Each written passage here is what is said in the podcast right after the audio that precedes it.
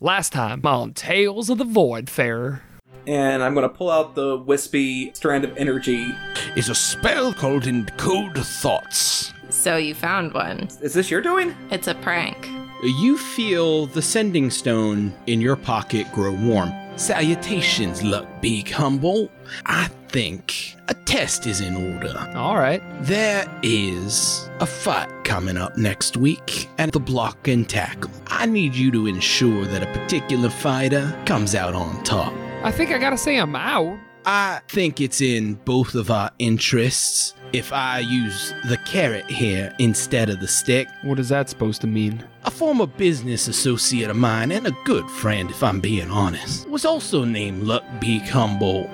I'll fix your fight. That's what I thought. You are squared off against Lester, longsword, augmented with psionic energy. Fuck! I win. Holy shit, you could have killed me. I didn't, though. Yeah, because this was a sparring match. You know, I heard the Block and Tackle is looking for more fighters.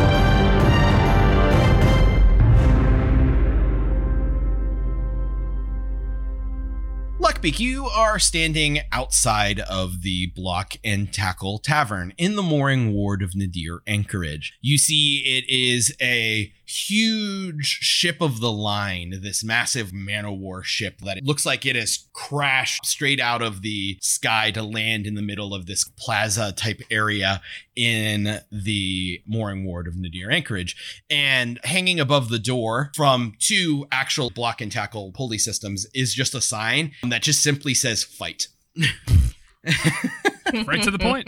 It is like kind of the middle of the afternoon right now. You are here specifically to check the fighting roster because if you recall, you were given a task by your new friend, the Suzerain. All I've been thinking about. Yes, I remember.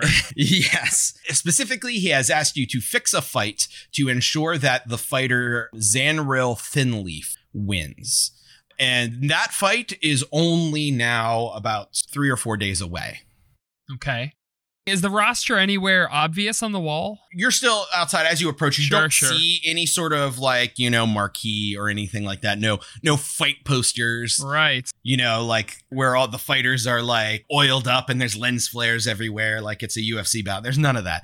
This looks like just a large, seedier looking tavern. And when you walk in, it's kind of dimly lit. You actually see that the very large bar room is mostly empty since it's early in the day still. And the other thing you notice is the fighting ring that's in the middle of this large space. It's kind of built on a platform that's about 4 or 5 feet tall. It's octagonal-ish. Definitely looks like it was hobbled together with salvaged timbers and stuff they can find. It actually looks like it has 7 sides, almost like they were trying to make an octagon, but they forgot one. Okay. And there are masts that have been placed kind of evenly spaced around this ring that go up and fasten to the ceiling. As you look up, you see that the upper decks of the ship have been cut away and they kind of create 2 tiers of like a balcony that almost wraps around this cargo hold. And there's tables and chairs up there as well as around the fight ring as well. And almost gives it like a spider web type appearance of these tangled cargo nets that are strung between these masts and the ceiling and edge of the ring, almost giving it a little bit of like a cage type feel. There is a woman behind the bar. She's on the taller side, probably about like 5'10", darker complexion, and she has her hair pulled back in tight braids tied behind her head, wearing a sleeveless tunic. And she looks pretty ripped herself. She looks like she could fuck you up. So she's there cleaning glasses and arranging bottles and stuff. And you see down on the end of the bar is a deep gnome, a Snurf Neblin. with some ledgers open in front of him, and he has like a sack of coins there, and it looks like he's kind of going over some of his notes and counting out some coins. The woman kind of immediately looks up to you. What can I get ya?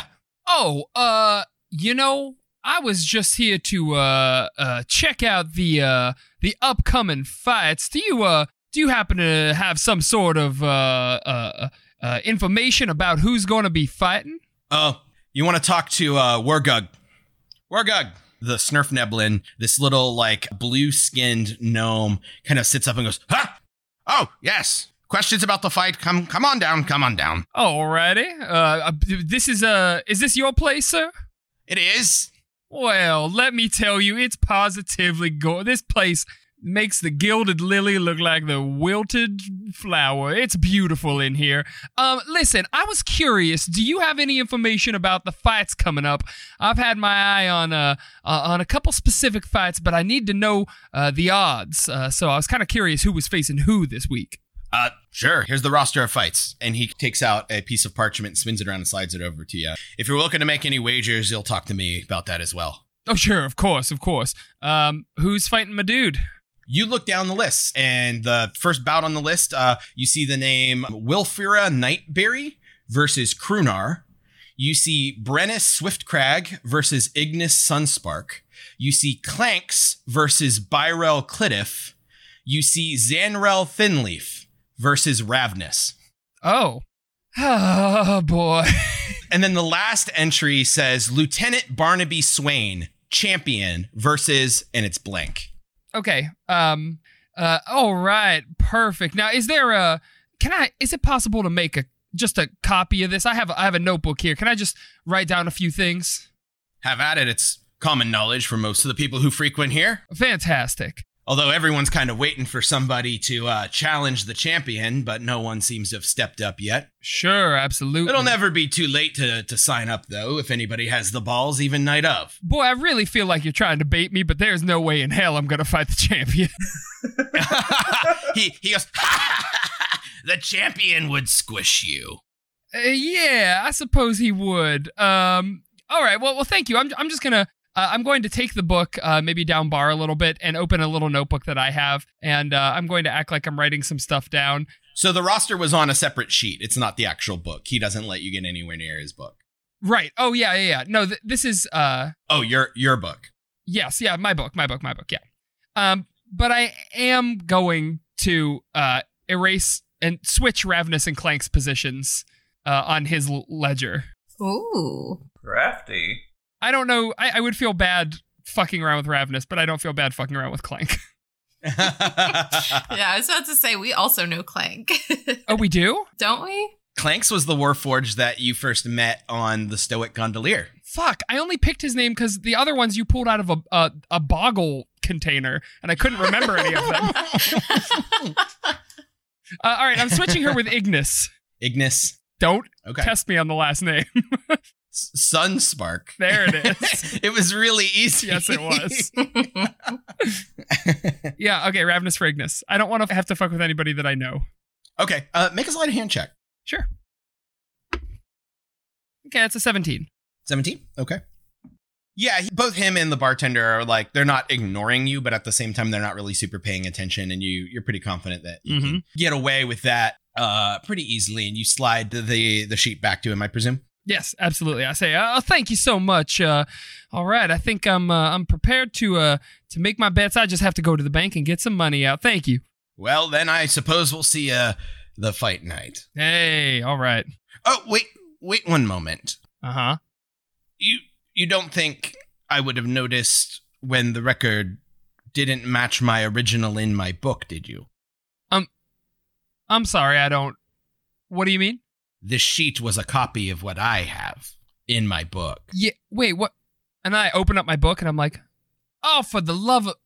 I did... You'll have to excuse me. You see, I have a condition. I accidentally... See, I mixed it up in my... I thought I was erasing in my book, but I was erasing on your paper, wasn't I? God. Make a deception check. Uh-oh. Oh, that's not terrible. 14. Okay. He kind of eyes you and he nods, but you're not sure if he's bought it or not. Well, should you return on fight night, I would suggest that you refrain from any symptoms of your condition, or you might have to have a word with Hrolk. Whoa, I hear that guy's incredible. All right, you won't have any trouble from me, I promise. I better not. And then I'm getting out of there, I suppose, feeling beaten down. All right. Ravness it is. I'm going to head back to where we're staying, I guess. Okay. Ravness, where are you at right now? You would have known that Robin got you signed up to take place in this fight that's happening in a couple days. So where is Ravness right now? I would imagine she's just sort of practicing. So quick clarification question. During this fight, are weapons allowed or is it just like a fist fight? Oh, okay. Yes, it is your full capabilities. It's weapons, ranged weapons, magic, anything. Now, the caveat is that if any of the crowd gets injured in any way, the offender is immediately disqualified and fined. Mm. Okay. Noted. So I would imagine then, are there any like training dummies around? Not really, but it wouldn't be hard to like fashion something you could use like a training dummy. Robin and Lester will offer to help you like that. You know, having been your sparring partners, they've kind of taken on the de facto role of your trainers. My managers. Yeah. Yeah. My WWE managers. Okay. Yeah. So do you want to be doing this at the ship in Voidfarer Cove or I guess the Kindori's Cradle? Where do you want to like be set up to train? Yeah, probably Voidfarer Cove. I would imagine she had something inanimate that she is beating with her sword. And there's, you know, the purple psionic flames coming out of it as she does. So Voidfarer Cove is like a small ramshackle village that was specifically developed to house those that are maybe not direct members of the ship's crew, but are there to help service the ship. There's a little blacksmith shop. There's a little, you know, makeshift tavern, but it's kind of BYOB, you know, but it's a little place where like there's tables and chairs set up and like a fire pit and like a place where the crew can hang out if they don't want to stay on the ship, but don't want to walk all the way up to Kindori's Cradle. So there's enough of an area there where you, Lester and Robin could have fashioned together some training dummies from some ship planks and burlap sacks and some rope. Awesome. So that's what she's doing. She's just beating the hell out of it with her sword. Yeah. So Luckbeak, you find Ravness doing that. She's exhibiting some pretty ferocious competence with her new abilities. You see her sword now wreathed in this purple psionic flame. Ugh. As she's just beating this dummy. She could have waited to level up. All right. Ravness. She stops and turns around. What? Oh, hey. I'm just admiring your skills. What's that new move you got? What do you mean? I'm just hitting it with my sword. Yeah, okay. It just looks like you're much better at it than you used to be. Oh, never mind. Hey, is it true? I was just placing some wagers down at the Block and Tackle.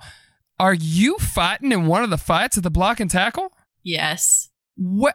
Listen, I know we haven't been very close lately. We're not confined to the Voidfarer, and you know, I feel like we used to be so tight. Now we're not, but what happened? Why are you fighting? What happened with us, or why am I fighting? No, I actually don't care what happened with us. Why are you fighting at the Block and Tackle? Because they suggested it, and I could win. Wow. I mean, I never took you to be a sheep, but that's interesting. Okay, all right. What are you winning? What's the prize? What is the prize, Nicholas? There's a purse for all of the winning bouts. There's a cash prize. Gold. Gold. Oh, I see. Did they say how much gold? I don't know. Gold.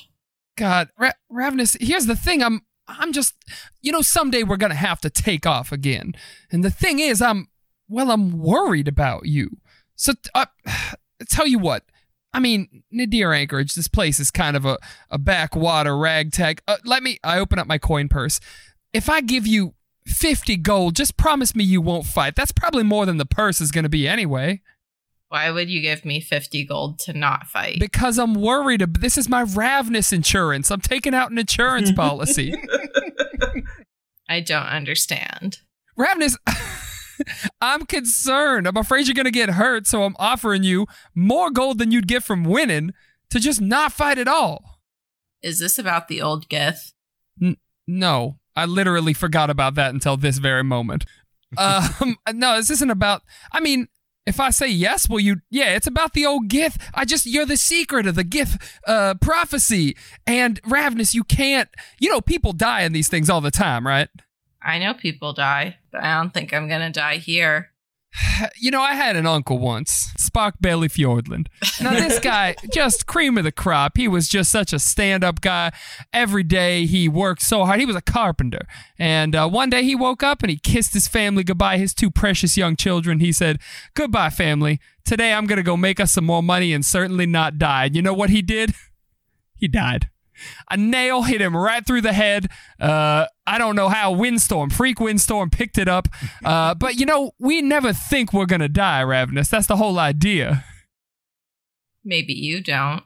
Ravness, do you know when you're... Every time I talk to you, I feel like there's a whole different part of you I'm uncovering that is equally terrifying. Do you know when you're going to die? No, but I'd rather die doing something exciting. Okay, dying in a backwater. Fine. Ravness... That's fine. You are more than welcome to take this fight. But, I'm going to be hedging my bets for you because I wouldn't be able to take it if you died. Well, why would you bet for me if you think I'm going to die? No, I don't. I'm not going to bet on you dying because that's just too horrible of a thought for me to stomach. Ravness, I wish you'd reconsider, but I understand. You're very...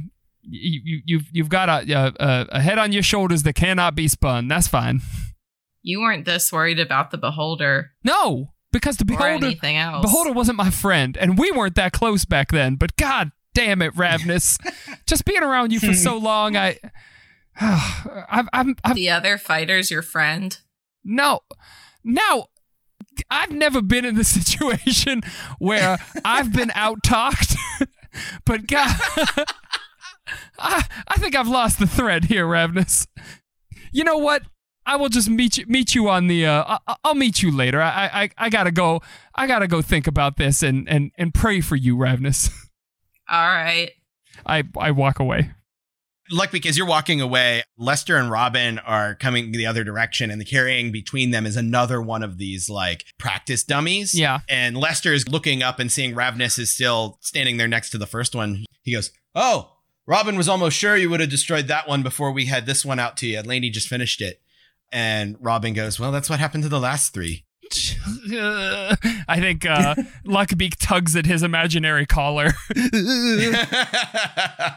I didn't finish training because Luckbeak thinks I'm going to die.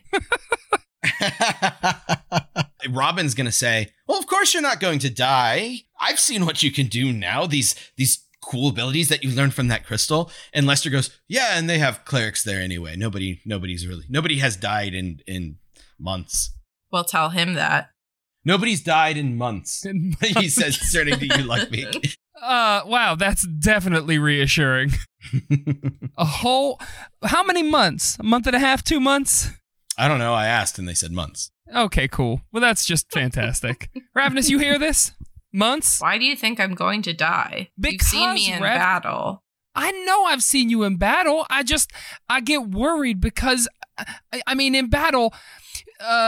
there's rules to war, but no, there's not. Okay, listen, Ravness, I don't feel comfortable. I got a bad feeling, right? I had a dream the other night, and in this dream, you were fighting at the block and tackle, and you were killed. All right, out with it. I've said it. It felt prophetic. Ravness is just going to stare at him, and she's going to make an insight check. Okay. Go ahead. And Luckbeak, go ahead and make a deception for me. Yeah, got you. That is a 17 for Ravness. That's a 28 for Luckbeak. Oh. Luckbeak is just as hard to read as ever. He's definitely acting weird, but you can't really peg down how or why. Oof. She is going to say, I'll think about it. Ron Howard's voice. She did. Yeah. Hey Marco, can I borrow 50 gold? I think Marco, as he is sitting there like studying probably Kindori's Cradle, will just be like, I'm sorry, what? 50 gold. The money? Currency? What do you need it for? I got myself in over my head. And, I mean, the fewer questions asked, the better, but, I mean, are you going to pay me back? Yes? Can I insight check him? Yeah. 15. Yeah. Here's the thing is, I don't even know if I'm telling the truth. I think I am. Okay. All right. He pulls up 50 gold. Oh, Marco, you're a lifesaver, my friend. Next salvage, you pay me back, okay? I owe you. Yeah, for sure. Luckbeak, are you okay? I'm worried about you. Well, man, we're all worried about each other. I wonder if Ravness is worried about you. Wouldn't that just be a perfect circle? No, I'm fine. Thank you for asking. I just, there's lots of gambling to be done in this town. Oh, okay. Don't get carried away now. Gambling and addiction's a problem. It's a thing. I was going to go, as close to the fight as I could cut it. Maybe the night beforehand, maybe an hour beforehand, depending on how often Ravness kept her weapons on her, which I assume is actually most of the time. And I was going to chip just a tiny, tiny chip off of her sword. All right. Yeah, go ahead. Just go ahead and make a stealth check for me right now. Sure. And then Ravness, make a perception check. Or actually, what's Ravness' passive? Would it be my passive? My passive is 12. My stealth is not good. Oh, Jesus. 3. Ravness, it's the night before the fight.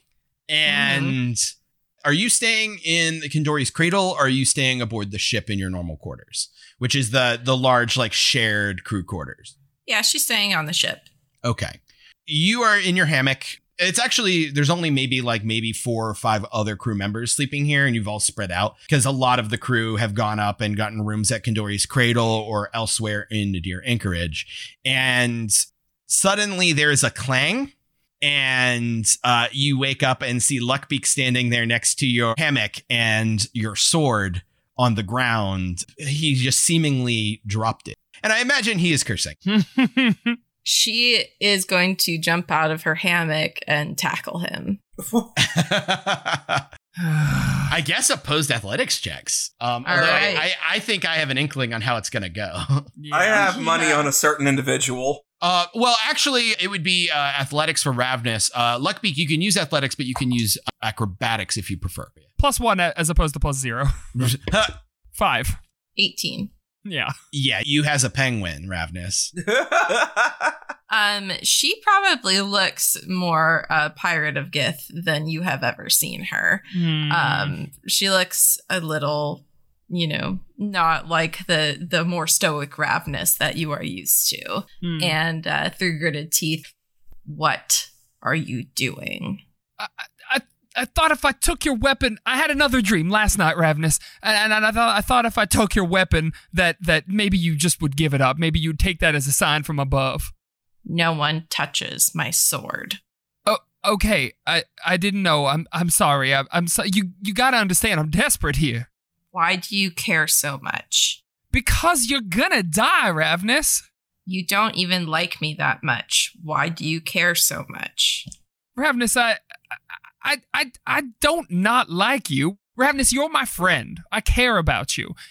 And more than that, come on. You can't say that you're not curious about the shared history between us. Something with me and you and Marco.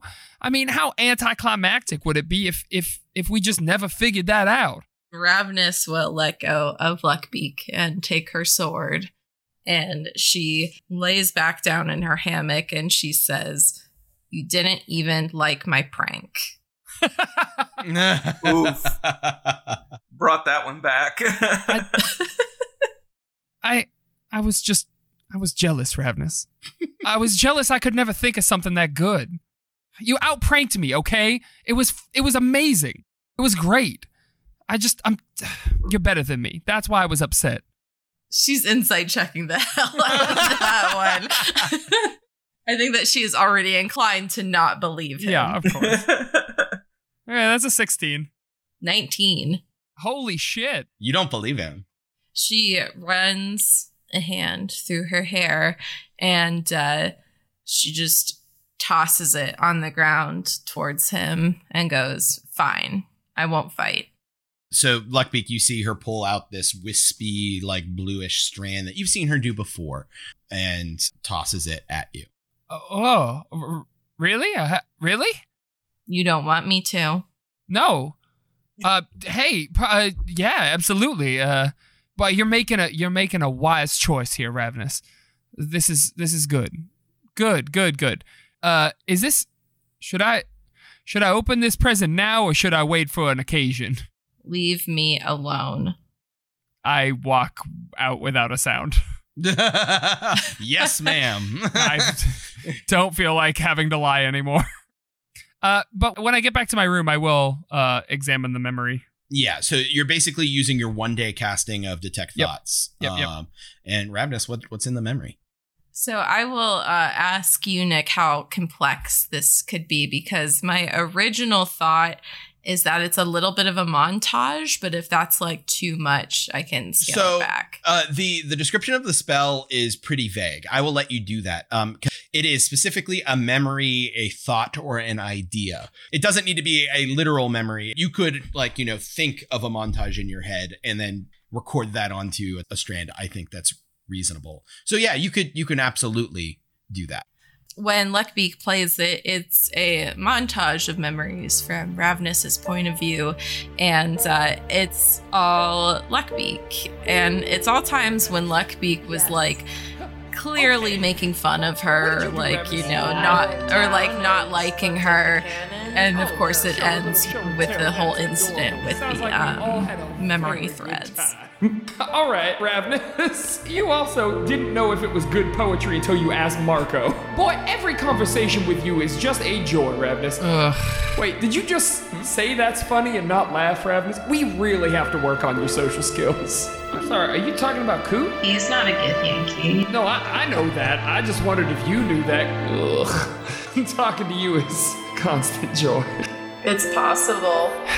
Yeah, I suppose that ask a stupid question, get a stupid answer. Anything's possible, you're right. It's not a stupid answer. Okay. We're coming. Ravness had to almost simulate human emotion for a second. I couldn't say simulate Githyanki emotion because I'm not sure that's a thing. This feels bad. See, I do know what jokes are. Oh, okay. What, did you make one or? You always say I don't understand humor. Yeah, that trend continues to be true. I mean, we could all use psionics in the same way that, I don't know, a donkey can count. He can stomp his heel a few times, but, I mean, you can't really do magic. Oh, my consequences have actions. Wait. Other way around. My consequences have actions. Saker 2020. I really can't wait for the three of us to get back together and Marco have no idea what's going on. No, for real. Marco just doesn't even notice.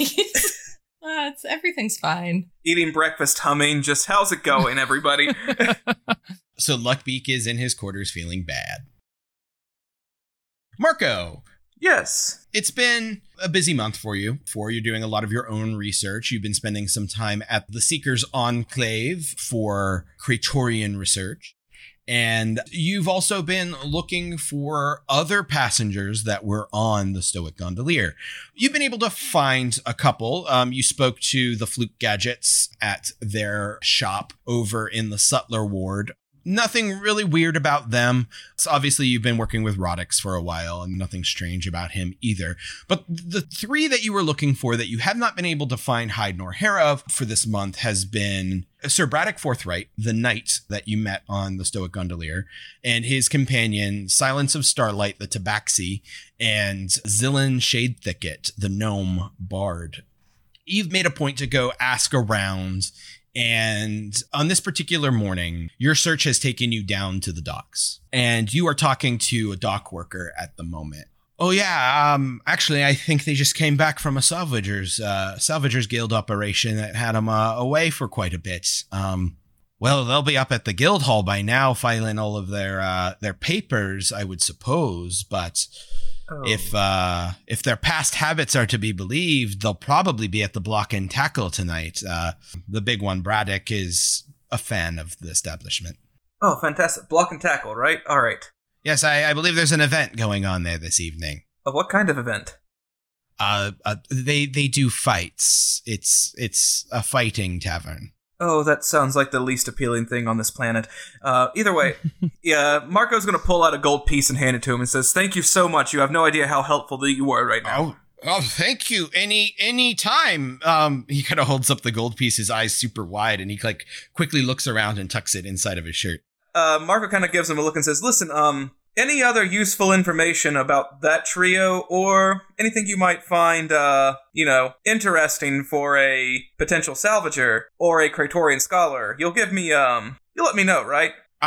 Yes, of course. Where can I find you? Oh, Kindori's Cradle. Well, if I see anything like that, I will be sure to let you know. Yeah, stop in. I'll be in from time to time. Just depends. But if you see me there, give me some info. Certainly. And he says that as he kind of like holds up the gold coin again. Marco walks away with a feeling of confidence that he just did like the pirate's life, so to speak, by getting in contact. All right. So Ravness, you have told Luckbeak you're not going to fight. It's like afternoon now, the day that the fight was going to be. What are you doing? Dee is laying low. She's not, she's probably not going to address it if she doesn't have to. And she's going to avoid it and probably avoid it in the crew's quarters. Okay. You're in your bunk. Yeah. Okay. You're there just kind of minding your own business, and the door opens and Robin's there, and you can see Lester in her wake. She goes, "What are you doing? You have to get ready for the fight." "I'm not fighting." You're not fighting? No. "Do you plan on paying the forfeiture fee?" "What is it?" 500 gold. They don't fuck around at the Block and Tackle. Go ask Luckbeak about it. And if you don't show up, they will send their enforcers. That Hrolk guy is not to be fucked with, I assure you. She sighs very deeply and gets up and kind of like grabs her shit. Where's Luckbeak? Where is Luckbeak? Luckbeak is at the Block and Tackle, I think, just like waiting for Ravness to not show up. He's like kind of on pins and needles, hoping that she doesn't. Yeah. So Luckbeak, it's still like early in the night. People are already there, but they're kind of like trickling in. The fights don't start for another hour or so. There are actually a lot of the members of the Voidfarer here already. There's Scuttlebutt and Jack. Odyssey is there. There is Brohane. Lainey is there as well. And a lot of the other like, riggers and the like. Coot. A lot of the gunners, like Orman's there. Cute. Marilyn Melinda will definitely be there. Right. And Lillian is there as well. And they've already pushed together a good handful of tables to create like the Voidfarer table. Sure. And you're just kind of hanging out. Ravness, you, Lester, and Robin ask around, and you run into Kensley Duskford, the young dwarf deckhand. "Oh, Luckbeak, I think he went to the Block and Tackle already with a bunch of the other crew." She goes straight there. Now, Marco, would you already be at the Block and Tackle? Because since a bunch of the crew had already... Oh, yeah. I would have gone with the crew. Okay. So yeah, Luckbeak, you're hanging out. The place is filling up. You see a lot of people here that definitely are members of the Salvagers Guild, but none of them seem to be really paying anyone else much mind. You definitely get the distinct impression that this place is pretty popular with the guild because they can get a little bit more rowdy here than the guild hall allows up the hill. You see Wargug is actually at a table where he seems to be already accepting wagers on the night's fights. Okay. And standing behind him is this huge 7-foot broad-shouldered bugbear that you imagine is Hrolk. Sure. There are two others that seem to be standing near each other near the ring. One is a tall, slender human in what are unmistakably wizard robes, but they're very thin and sleek, elegant robes, impeccably kept, this dark burgundy color. And she has a brooch that has a swooping owl with 9 stars around it.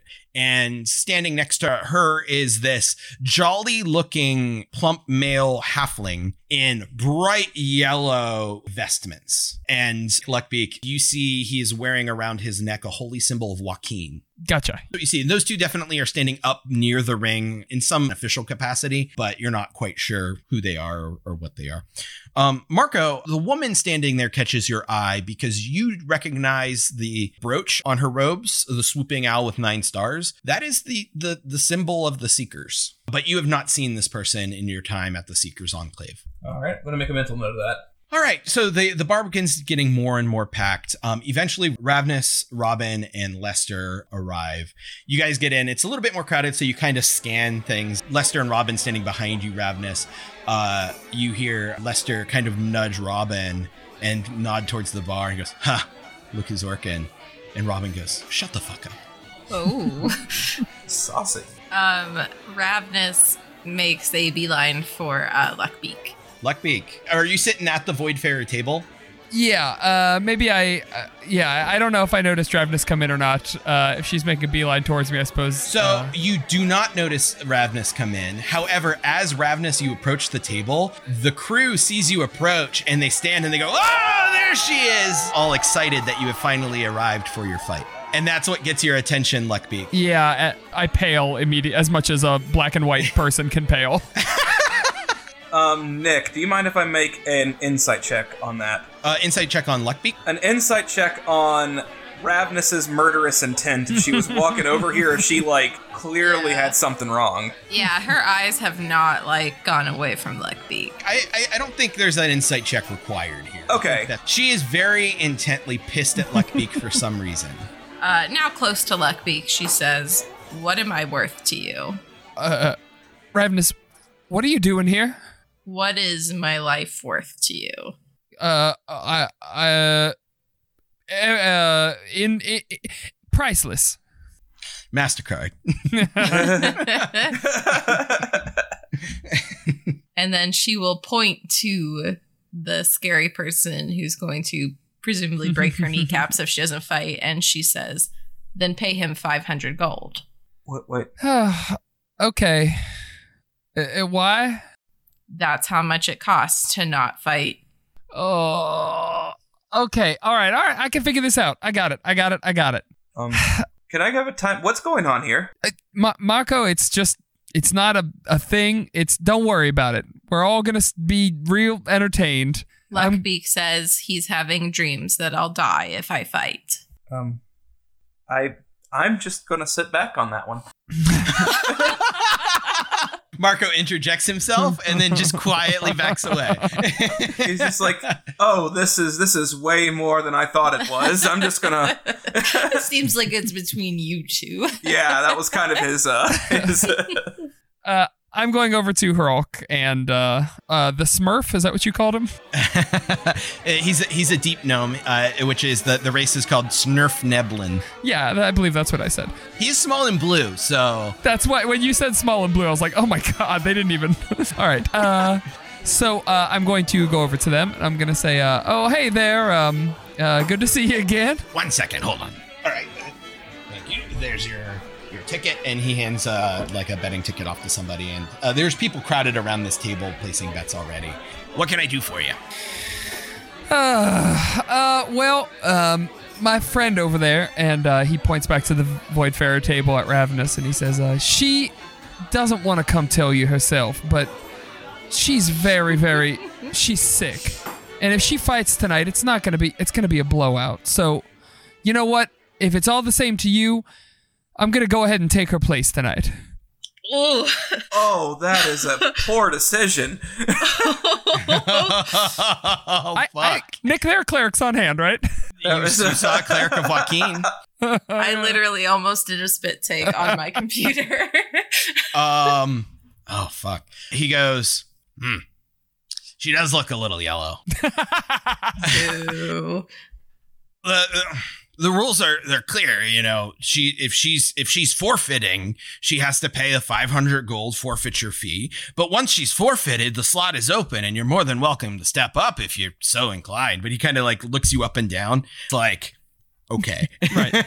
Look, the rules are the rules, buddy. Forfeiture fee. There's no. I'm taking her place. There's not going to be a forfeiture fee because I'm here. I'm ready to fight. Are you on the roster already? Well, this is so weird. My name is also Ravness. So yeah, I guess technically I am. I somehow don't believe that. You don't? Well, I'm telling you, the champion still doesn't have a contender if you really wanted to step up. No, I don't want to fight the champion. Look, if you want to fight, there's a slot open already. But if she doesn't want to fight, there's a forfeiture fee. All right. What? How much is the forfeiture fee? 500 suns or gold pieces, wherever you're from. Wherever. Okay. So I'm going to... Jesus. I'm going to pull out my shift weave tunic and say, how much You're not wearing your shift weave tunic? Oh, shit. Yeah, I guess. Because you did sell your regular clothes. That's true. Then I gesture to the shift weave tunic that's on me and I say, magical clothes, how much are they worth? They change and I show him I shift from my regular clothes to the ringleader outfit. Very impressive. Look, I'm not an expert in these things. I would have to take it to get appraised, and before I did that, I couldn't in good conscience accept it as payment. It's just merely smart business. You're really not going to let me fight in her place, are you? Look, I said that if she is willing to pay the 500 gold pieces to forfeit, then you're more than willing to fight in her place. We don't have 500 gold pieces. Come on. Then I guess she's fighting. Oh. Fine. I march back to the table. I really wanted that to work, but there wasn't a good enough argument to convince him. That my name is also Ravness. It's the perfect argument. I'm Spartacus. I was half expecting him to pull out an ID with Ravness's name on it. I was just thinking, like, do we have ID? Like, how's he going to prove that I'm not Ravness? But yeah, it's fine. I'm sure she signed up in person, so it kind of makes sense. Mm-hmm. Okay, I head back to the table visibly just... fucking grumpy. Well, Ravness, you know, your life is priceless to me, but goddammit, there's nothing we can do. 500 gold pieces, we don't have it, so I guess you're gonna have to fight. I guess. She's gonna have to fight! And the table cheers. Marco sits in his chair, perplexed and confused. Ravness says to Luckbeak, then I guess this is goodbye. Oh, God. You've done this to her. I know I have. Although, to be honest, maybe I'm inceptioning the fact that she's going to lose into her mind. Fuck, I'm good at this game. All right. Wait, hold on. So she's actually going to die if she fights? Oh, probably. Marco, I don't know. I'm no seer, but yeah, I mean, yeah. I mean, yeah, Ravness, you're definitely going to lose, so just, I don't know.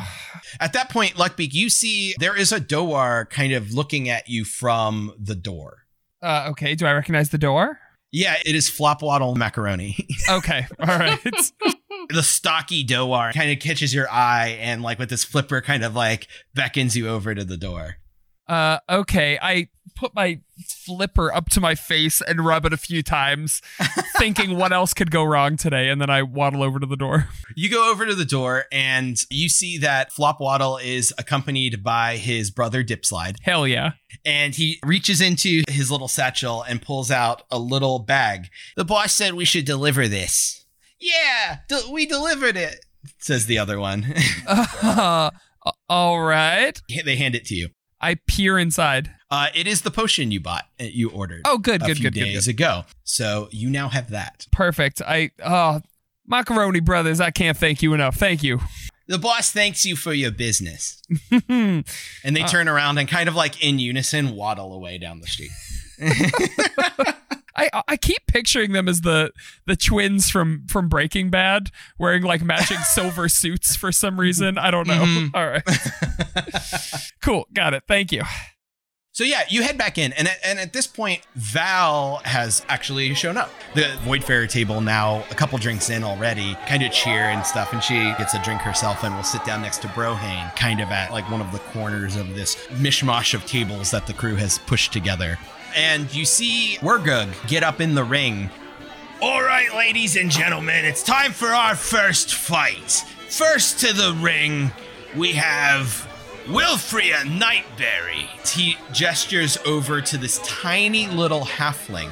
She's kind of wearing just simple leather armor, and she has a rapier on her belt, and she kind of smirks to the crowd and waves. And returning, still undefeated, Krunar! Jumping up to the ring and weaving his way through the cargo netting, you see this like 6.5 foot tall half orc. Completely shirtless with just scars all over his body, and he is holding a huge double-sided axe. Alrighty, you know the rules. Anything goes, but if anyone outside of this ring gets hurt, you're disqualified and have to pay the forfeiture fee. And he gets out of the ring and just says, fight. And they just go at it. And this halfling is super, super fast. Like his big, slow swings of his axe can't quite connect. And she continues to dance around him, like landing little cuts here or there with her dagger in one hand and her rapier in the other. The Voidfarer crew are cheering on, as is everyone else around, as this huge bar room has now filled. And people are up on the balconies around too, just cheering them on. Luckbeak, you know that Ravness's fight is next. Okay. It is the second fight on the docket. Can Ravness do a thing? Yes, absolutely. Okay. In my head, she's sitting by Marco. Mm-hmm. So she is going to go into her bag and hand him a folded up piece of cloth, a fairly large cloth, kind of like in a folded into a triangle. And she's going to say, hold on to this. Okay. Why? Just hold on to it until after the fight. Oh, okay. Ravness, listen, do you really want to die for a bar fight? What other options do we have? Good question, but I mean, all right. I guess, do what you gotta do. Marco, when you're saying that to Ravness, you see Braddock, Silence, and Zillin walk in and take a seat at a booth in the corner, kind of slightly around the ring from where the Voidfarer is at. Ah, fuck. I am torn between things now. Oh, shit. It looks like this fight might continue for a little while. Okay, Marco is going to pocket the cloth. Kind of like stand up, like not really sure what's going on, got hit with a lot of knowledge, but he is going to just confidently approach Zillin, Starlight, and Braddock. Okay. Yeah, as you approach, Silence is actually saying, you see, Braddock, it has only just started. We did not miss much. A barmaid is kind of putting tankards on their table. And you approach, and Braddock is getting ready to say something back to Silence and then sees you approach and stops, and he goes, you look vaguely familiar. Have we met before? Yes, you could say that we met once before. Mr. Braddock Forthright, correct? Sir Braddock Forthright, it's very important. I was knighted. Marco's going to blink really long just to hide him rolling his eyes at him. And he's going to say, so, we met a little while back, but... Oh yeah, you were that guy that was on the ship. That was a minute ago, wasn't it? Zillin says, kind of eyeing you as well. Yes. Oh, yes, I thought you looked familiar. Yes, you were in that fray with that beast of an ogre. Yeah, that's what was going on there. Listen, I never caught your name looking over at the gnome. Oh, well, how very rude of me. I'm Zillin Shade Thicket, best bard on this goddamn shipwreck, I guess. Whatever. I'm used to saying rock. It's not applicable here. Never mind. You could have said crotch space. Oh, whatever. Regardless, how have you been? It's been a while, and we didn't end on the best of terms. Yes, I seem to recall, you were threatening to blow us all up. So, I guess fine. Listen, I'm here to bury the hatchet, so to speak. It was a long trip, and we were all a little stir-crazy. You know how these things go. Perhaps. So, how about this? He drops, a couple of silver on the table. I'll get us a couple of rounds to make amends. Look, I'm more than capable of paying for my own rounds. Yeah, buddy, you've been standing here sharpening a sword for a while, but I've yet to see a point. Get on with it. Oh, so, all right, well, how about this?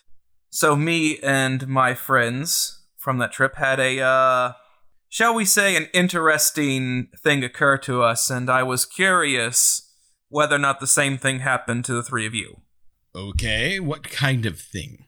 Silence kind of sits forward in her chair. Her eyes get super wide. Yes, I am super curious to see what strange thing occurred. Well, first thing, I'm going to try to transfer, 1 HP to Silence and see if it works. It doesn't. But you kind of look at her a second too long, and she cocks her head slightly and shifts her weight back a little bit from you. Mm-hmm. And it looks at Braddock and goes, I think he's taken with me. And she bats her eyes at you. Oh, that is, it's Marco's going to kind of just be oh, I am not here for that.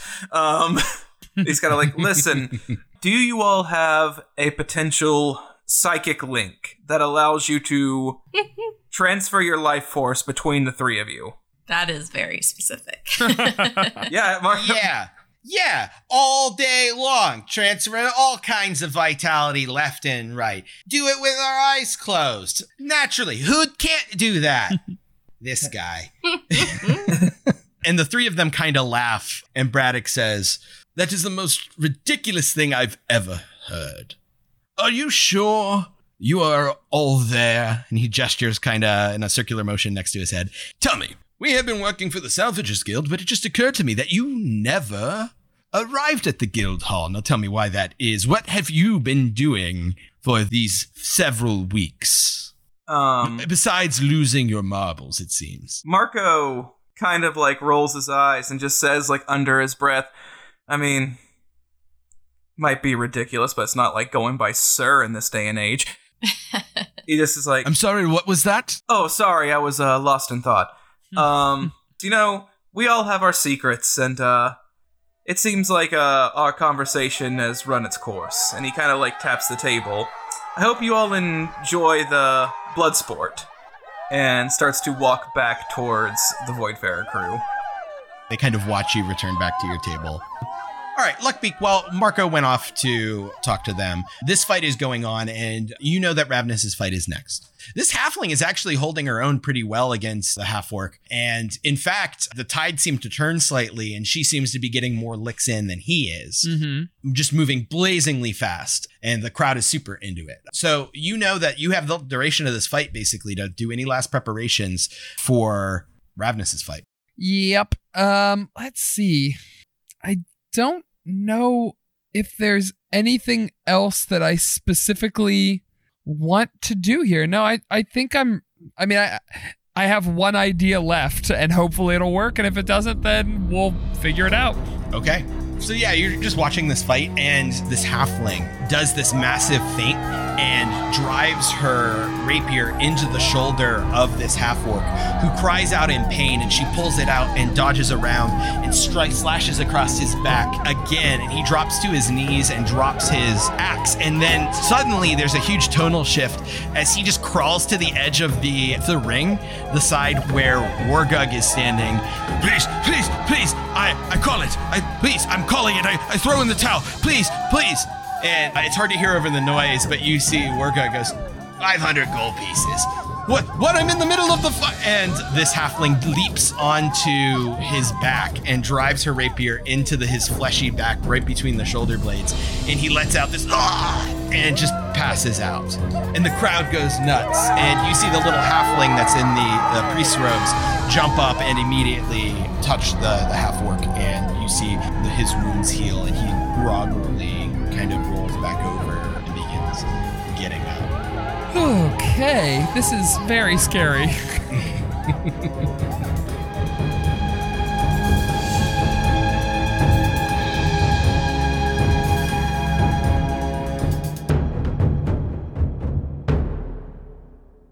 everyone, Nick Urasiva here, your favorite dungeon master of this podcast. This is the second episode of Chapter 3 of Tales of the Voidfarer, so we are still only just starting to get into things.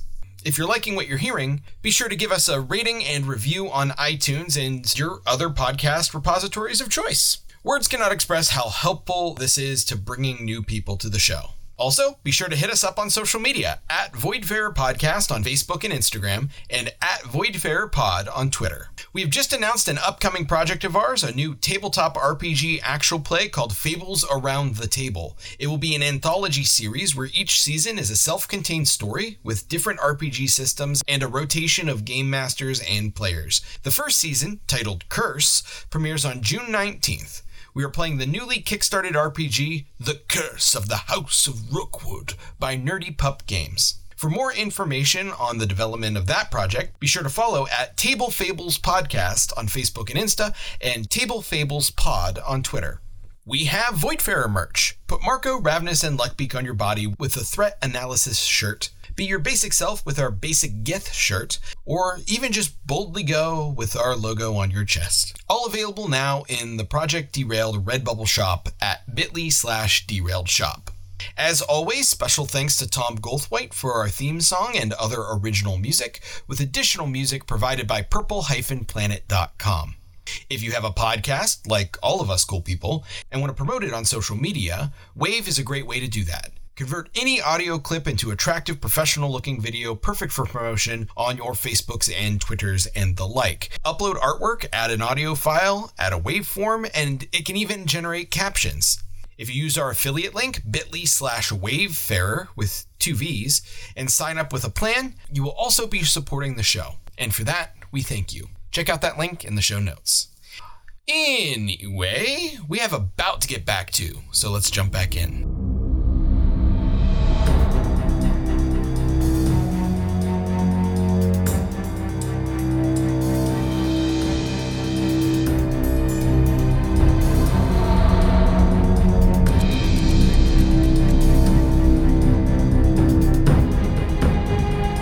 So they clear the ring, and you see this little deep gnome get up into the ring again and goes, "All right, that was a hell of a fight, wasn't it?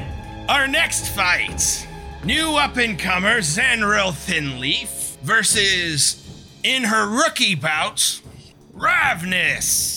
He says it like there should be a last name, but he just kind of gestures like in a shrug. And you see this kind of lithe-looking half-elf. He's probably only about the same height as Ravness, and he is skinny, and he is holding like a buckler that's shaped like a leaf and a rapier. Aww. He's gonna get his ass kicked. And he gets up and he kind of like just kind of nods and smiles to the crowd and does like a little wave. Ravness, what do you do? I imagine you climb up into the ring. Yeah, she goes into the ring. Sure. Luckbeak, was there anything you were going to do? I'm gonna palm my dust, but I'm not gonna use it yet. Okay. I have a slight change of plans, and this might actually work out stupidly in Saker's favor. I don't want Ravness to die. I'm going to go to the bathroom and cast invisibility on myself. I want to get close enough to the ring, and whenever the match starts, I'm going to cast slow on the enemy. This is not working in my favor. Yeah, this is the opposite. That's the opposite of what you want. Oh, this is perfect. I love it. I love that, though. But yeah, he's totally worried about Ravness, so he is going to try to stop Ravness from dying.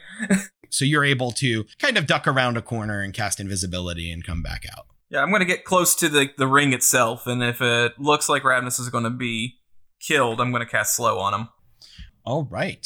So Wargug, this little Snurf Neblin, is standing in the middle, and you guys are both in the ring. And he goes, "You know the rules. Anything goes. If anyone outside of the ring gets hurt, the offender is disqualified with a 500 gold fine." All right. And he turns in, gets out of the ring. And I need you to roll initiative, Ravness. Marco and Luckbeak roll as well, yeah, since that's it fair. Seems like you will be doing things. Ooh, 20. A solid 8. A respectable 8. Marco is streets behind. Ravness? 22. she's not coming to play. Look around and find out. Please do not one-shot him. All right. Ravness, you're up. She is going to, have her sword up, activate her augmented strike. So as she raises her sword, it bursts into, the purple psionic flames. And she runs at the guy and tries to kick his ass. Alrighty. As soon as these purple flames ignite on the blade, the crowd just kind of gets a little hushed. Like everyone's, cheering and stuff as it goes. The Voidfarer table are just going, Ravness, Ravness. And then that happens and everyone's like, oh, shit. And then as you lunge forward, the crowd swells again and go ahead and roll to attack. Okay. All right. What die do I want to use? I want to use this one. Important decisions. Ooh, that was almost a natural 20, but it is an 18 plus 6 is 24. That hits. All right. 9 for the first attack. And that includes your augmented damage? Yes. Okay. My augmented damage was 1. Okay. Yeah, you run forward, swinging your blade that's now wreathed in this psionic energy. His eyes get a little bit wide at this, not expecting your sword to do weird shit. And as you swing, you catch him across the front of his studded leather armor, but he manages to jump backwards to avoid a brunt of the attack. But it looks like he does have a little bit of a scratch now across his armor and see a little trickle of blood. That was just my first attack. Go ahead. So that's not bad. That's a 13 plus 6 is 19. That still hits. That is 12 damage. Ouchie. Okay. Luckbeak, were you going to do anything yet? Yeah. So I think that Luckbeak probably moved from the Voidfarer table to ringside, as close to ringside as he could get. Yeah. Robin and Lester are up at ringside as well. Right. So I'm going to, when Ravness hits with her attacks, I'm going to throw my hands up in the air in excitement. Yeah, but I'm clearly throwing the dust at Ravness. Not clearly, hopefully not clearly at all. I'm throwing the dust at Ravness. All right, I'm going to say we'll call this sleight of hand. Yeah, that sounds right. And I'll give you advantage because you're timing this with a swell of the crowd because naturally that first hit is just, Yeah. So I will let you do that. Cool. And with advantage, that's an 8 and a 21. There it is. 21? Oh, yeah. Yeah. So nobody really sees you do that. And then just go ahead and make a ranged attack with your dexterity. I'll say you have proficiency as well. Sure. Ranged attack, dexterity, proficiency. So that's going to be a 19. What's your AC, Ravness? 16. Okay, that hits. Does Ravness get a save now? I believe it's a con save. Okay. Must succeed on a DC 15 con saving throw. Okay, go ahead and roll Constitution. That's a 10. She becomes unable to breathe while sneezing uncontrollably. A creature affected in this way is incapacitated and suffocating. Achoo. You realize Ravness has really girly sneezes. Adorable sneezes. Yeah. She repeats the saving throw at each of her turns. Okay. So as soon as you land that second hit, Ravness, there's this explosion of powder around your face, and it's almost like an immediate irritant in your nose and mouth and eyes, and you begin coughing and sneezing uncontrollably. Kind of doubling over, unable to do anything else. All right. And then you'll get a save at the end of your next turn. Zanril is not going to hesitate, and he is going to attack with his rapier. 20 to hit. Yep, that hits. 6 piercing damage. Then he makes another attack. That's only going to be a 10, though. He gets advantage because you're incapacitated. That's still going to be a 13. And then... that will hit. That's an 18. 6 more piercing damage. Okie dokie. Okay. Marco, doing anything or no? Yes. First off, I did have the question. Is giving HP an action or a bonus action? Oh, shit. That is an action. Okay. Cool. Good to know. Do I see them, powder go into Ravness? Do I see clear fuckery about? You see there's, a quick explosion of powder, but you couldn't figure out where it came from. Reasonably, it could have been something this guy did. Yeah. It's like anything goes, right? Okay. Anything goes. Yeah. May I make a check on that, then? Make an Arcana check. Okay. Especially because you can see the symptoms that Ravness immediately starts exhibiting. Okay, so 21. Yeah, you immediately recognize that as dust of sneezing and choking. Dust of sneezing and choking. Okay, how bad does Ravness look right now? She's like grasping at her throat and just sneezing uncontrollably. Yeah, like injury-wise, she's only about a quarter of the way down. Okay, so yeah, this is enough for Marco to kick into, to like, oh god, Ravness is gonna die, I can't have this. He is going to cast Slow. Okay, he gets a save? He gets a Wisdom saving throw. DC is 15. He succeeded with a dirty 20. Hell yeah. All right. Yeah, nothing happens then. Shit, why didn't I place a bet on this fight? Does your invisibility go away when you cast the spell? I think it does. So yeah, it would. You cast the spell and you immediately pop into existence. The person standing immediately behind you just goes, whoa! But the rest of the crowd around you doesn't seem to notice. Even the guy behind you is just like, fucking magic, man. And doesn't really think too much about it. Hey, buddy, keep smoking that space weed. Is that what it was? What stuff did you give me? And he turns yelling off to someone else. Ravness, it's your turn then, and you are still coughing and sneezing. You can move if you want, but moving away from him would provoke an attack of opportunity. Yeah, she's not going to move away from him. She's just going to try to get rid of this. That is a... Math is hard. 11. You're still choking and sneezing. She's kind of like grasping at her throat with her free hand. Luckbeak? I'm going to yell, Ravness, watch out! This is the moment I was dreaming about! And in doing I'm using Master of Tactics to use the help action as a bonus action to help aid the other guy in attacking. Fuck! So that just gives him an advantage. He already has advantage because she's incapacitated. Okay. Oh, sure, that's true. So if you wanted to save that or do something else. Yeah, I mean, I don't think I'm going to do anything else offhand. No, you know what? I'll just leave it for right now. I'll leave it. All right. So Zanril is going to run up and take his first attack with advantage. That's going to be a natural 20. Oh, wrecker Zanril. 12 piercing damage. Okay. Second attack with advantage. That's going to be a 21. Yeah, that hits. And that's going to be 6 piercing damage. And then his last attack with advantage, dirty 20. So another 6 piercing damage. Okay. That first strike drives deep and the crowd goes, oh! And then he pulls it out and jabs again and again. And with each jab, the crowd cheers louder and louder as it seems Zanril has found his stride, aided by the fact that you're completely incapacitated. Mm-hmm. But the crowd is eating it up. Marco, you're now visible. Yep. I don't think the HP give is visible, is it? Not as far as you're aware. Cut it out, Marco. Marco is going to give 22 to her. He is down to 10 right now.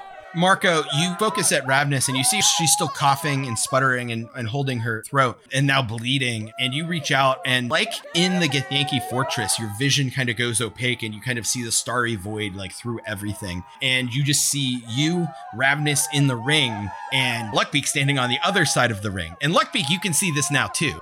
Okay. You kind of have this vision as well. And Marco, you focus on Ravness and her wounds begin to close and you begin to feel your own vitality kind of sap from you as you get a little bit more pale. And Luckbeak, you can see that happen. Okay. And Ravness, you heal 22. Marco, you lose 22. Jeez. Yep. Yeah, there's nothing I can do to intervene with the flow of magical HP, can I? Nope. Okay. Sorry, Saker. I can't pinch that hose? You can't do anything to interrupt that. Got it. Marco, make a perception check. Okay. That would be a 16. You open your eyes and your vision is now back to normal in the ring and you feel weak. You feel faint, a little lightheaded. And Marco, as you kind of look up and, you know, blink your eyes a little bit and take in your surroundings, you see that the woman who was wearing the Seeker's pendant is standing near the ring on the opposite side from where the cleric was. And she's looking directly at you. And like she cocks an eyebrow. Okay. That's probably fine. So with that note, all right, no, Marco would... Make a note of that. He is definitely going to her after Ravness is not in danger. Okay. All right, Ravness, you staying where you're at? even though you were coughing and sputtering, you still had that vision and you were aware that Marco gave you hit points. So even though I can't take actions, can I take bonus actions? That's an interesting question. Okay, according to Jeremy Crawford, on June 28th, 2015, anything that deprives you of taking actions also prevents you from taking bonus actions. Thank you, Jeremy Crawford. Yeah. Okay, so, no. So she's going to just do the save again. Okay. That is 10 plus 5 is 15. What was the DC, Saker? 15. You stop coughing. Nice. So yeah, you immediately stop sneezing and choking and take a couple deep breaths. And I imagine you just look up and glare at this guy in front of you and he kind of gulps. Hey, Nick, how's he looking? He has some scrapes, but he hasn't been hit since that first round. So he definitely has a lot of fight left in him. Yeah. So Luckbeak, it is now your turn. Boy. I mean, I guess I'm going to use the help action now to give him advantage. Watch out! He's got a gun to Ravness. I just some way to use my help action on her. Yeah. Okay. All right. So that means Zanril still has advantage, even though that Ravness has broken out. Awesome. Man, why the fuck did I waste 200 on a dust when I could have just done this the whole time? So I'm going to save my actual action for when this dude looks really, truly, like, terrible. So let me know when he's, like, bloody near death. Okay. So that is going to be an 18 to hit. Yeah, that hits. That's 6 piercing damage. Okay.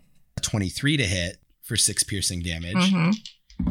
And then a 24 for 6 piercing damage. All right. Okay. So it is now Marco's turn. Oh, shit. Well, shit. Marco's going to go down to 1 HP, pass 9 more HP over to her, and that's all he can do. Wow. Good God. Marco. What a good boy.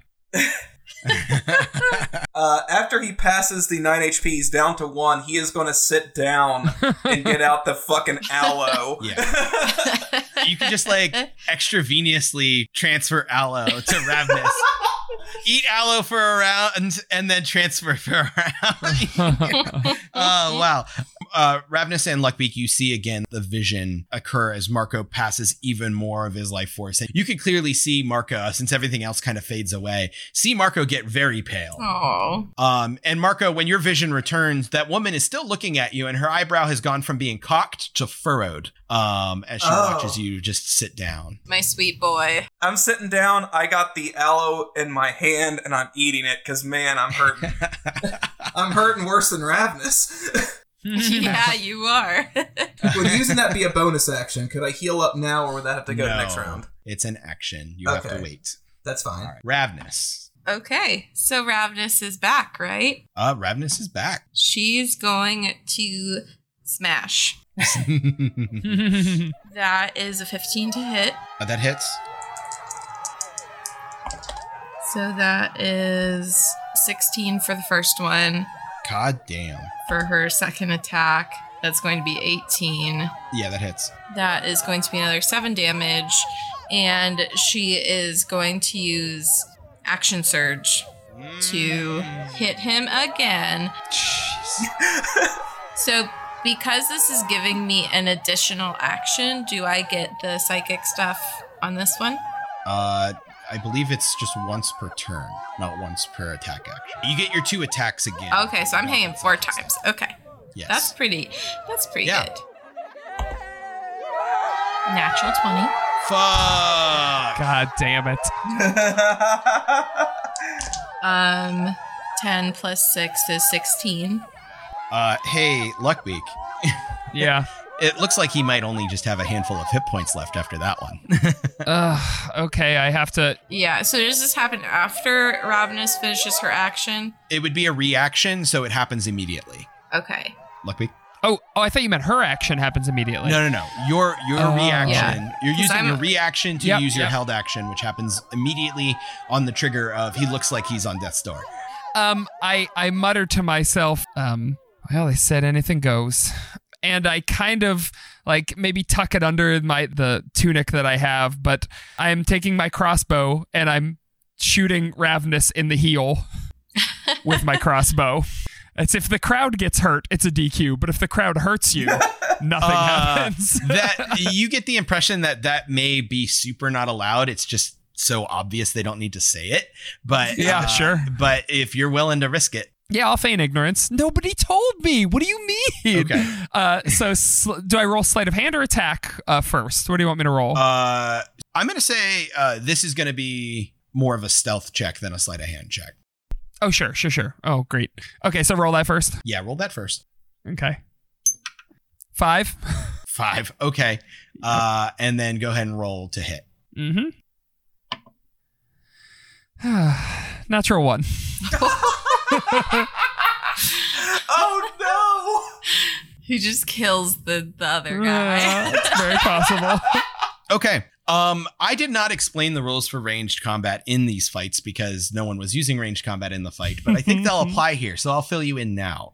So using a ranged attack in this fight, if it misses, it has a 50% chance of hitting a bystander unless you take disadvantage on the attack. However, a natural 1 for sure hits a bystander. Marco dies. Roll damage, Luckbeak. Oh my god. Yeah, okay. Nick, I was using my sneak attack with this, so that's an extra 3d6. Dear God. Marco absolutely dies. 15 damage. 15 damage. Ouch. All right. Holy shit. I'm going to put out a couple stat blocks in front of me, and I want you to roll a d6. Play Russian roulette? Okay. Yeah, to see who you're hitting. Let's do a 4. 4. Oh, buddy. Yeah, you shoot, it whizzes past Marco and hits the dude that was right behind him. Oh, no. The stoner dude, and he drops like a ton of bricks. Oh, shit. Oh, yeah, commoners have like 3 hit points. That dude is dead. Oh, no. No, absolutely. Commoners have 4 hit points. Oh. Jesus. The commoner was only one of these stat blocks, by the way. Fuck. Okay, well, it's not my turn, so. It hits him right in the eye. Oh, my God. They had to put their days without a death back to 0. Oh, for real. So, yeah, the people over there just kind of, like, gasp, and then, like, a bunch of heads turn and look at you, Luckbeak.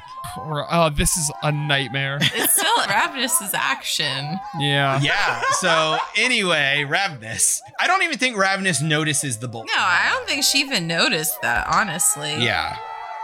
Does a 15 hit? It does. Okay. So that is 10 damage. How do you want to do this? Oh my God. So Ravness is aware they're not actually supposed to be killing these people, right? Correct. And you know someone will rush in to heal, but you can intentionally make this a non-lethal blow just to knock them. Okay, so she can intentionally try to land a killing blow, but someone's going to heal it. Okay. Yeah. She is going to stab him through the middle and then just pull her sword out and let him fall. Yeah. So there's like a shocked like ooh in the crowd from like the crossbow bolt, but then it's immediately overshadowed by this huge roar as you just drive your sword through his gut and out of his back, and his eyes go wide staring into yours, and you pull it out and he drops backwards flat onto his back, an expanding pool of blood that's seeping into the sand that is using to coat the bottom of this pit. And the cleric of Joaquin, this plump little halfling, jumps up onto the ring and immediately casts Cure Wounds on this guy, and you see his wounds close and his eyes slowly flutter. Ravness just steps back and wipes off her sword. Yeah, the Snurf Neblin jumps into the ring and just goes, "And Ravness, our winner!" And the crowd is cheering. The Voidfarer crews, "Ravness! Ravness! Ravness!" Luckbeak, you feel a very large meaty hand grab the scruff of your neck. I don't even turn around. I try to wiggle out of it and rush over to the person. Go ahead and make a athletics check. Or acrobatics. 19. I rolled a nat 20. Wow. Yeah. Which is probably like a solid 6 more than I needed to roll anyway. Yeah, right. You try to wriggle, but your flippers are kicking in the air as you've already been hoisted off the ground. And you are turned around to look into the just teeth buried, scrunched up face of this bugbear. Stop. Put me down. Put me down. We gotta help. help him. Actually, out of the corner of your eye, you see that it seems to be an acolyte that's been traveling with the cleric, runs up to the guy and kind of bends down in the crowd, and you can't see what's going on. The bugbear isn't going to pay you any mind at all and is going to carry you to the door and just chuck you out. You take 8 bludgeoning damage as you basically land on your head in the road. Yeah. Are there windows in this ship? Yeah, there's like some portholes. They look like the cannon flaps that used to be on the ship. And some of them are propped open because you have a fuck ton of people in there. It's a little stuffy. Yeah. So they've propped those open a little bit and you can look through the window. I'm bolting to the one nearest where I think the guy would be and scrambling up to try and peer through it to make sure that he gets up and that things are okay. Make a perception check. 8. It's hard to tell. You don't see him. You just see heads. How big is this porthole? You could reasonably get through it. I'm getting through it. Yeah, you could do it. Okay. Just make a stealth check for me real quick. I don't think I'm being stealthy. Okay, you just flop through. Yeah, I have to make sure he's okay. Yeah, you do that. And actually, you kind of like weave your way through the legs to get your way up there. He didn't get up. Okay. What's the cleric doing? The cleric has moved over to him, but it doesn't look like there's anything he can do. And it looks like he and the acolytes are beginning to carry the body away. Although the crowd obviously is like react, but it looks like the deep gnome is up on the ring and getting ready to announce the next fight. And it doesn't look like the staff or anybody cares. They threw you out. You know, that looks like the extent of what they were going to do. Sure. I'm following the folks who are carrying the body out. Yeah. I'm going to see what they do with it. Yeah. They take it to the docks, and you see the priest say a couple words, and they just yeet. Okay. I'm as soon as they turn their backs, I'm going to dive in after it and bring it up onto the shore. It's not water, it's space. Oh, fuck. Why did I think it was water? I was also imagining water. So he's just kind of like floating away. Yeah, the body is kind of bobbing in the gravity plane, but it is very quickly extending out away from the docks, which it will eventually reach the edge of the gravity plane where it'll just then float off into space. I'm diving. Ugh. You're standing there and you're like kind of contemplating doing this, kind of like, okay, if I get enough of a running start, I can get it out there. Not really worrying about anything beyond that. You see out of the corner of your eye, there's a figure standing there. Okay, I look over. It is the 3 Kreen. Oh. Chuck 2. Yeah. I think I have my burglar's pack open, and I'm like rifling through it and trying to figure out if there's any way I can like throw a rope out, and then I kind of like do a double take at this thing. And I say, what's happening? What is this? His mandibles click, and you hear in your head, a commendable effort, I would say. I couldn't do it. But we got a very good look at your strategies and tactics. There is room for improvement, to be sure. Shut up. But the Suzerain is still very impressed with your potential. Shut the fuck up. I'm putting a python into the ground. I'm wrapping my 50 feet of hempen rope around it. I'm wrapping the other part of the rope around myself, and I'm jumping into the gravity well. Okay. So you have your 50 feet of rope onto the python, and the 3 Kreen is just talking, and you say shut up and jump, and he doesn't even really react. Your momentum carries you out along the gravity plane. You bob slightly, you reach the end of your 50 foot of rope, and the body is still already another 30, 40 feet away. Okay. It tugs and... Yeah.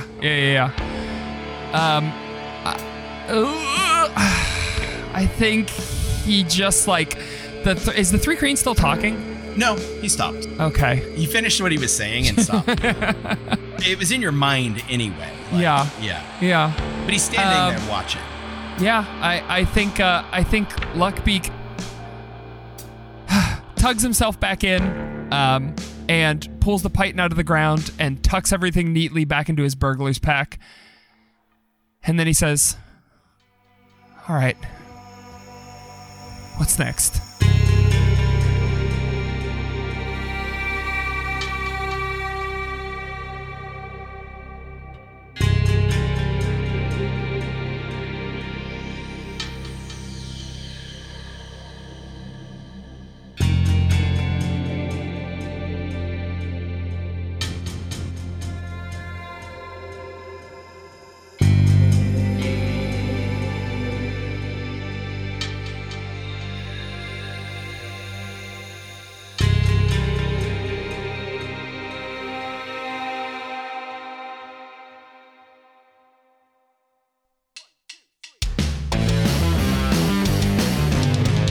ProjectDerailed.com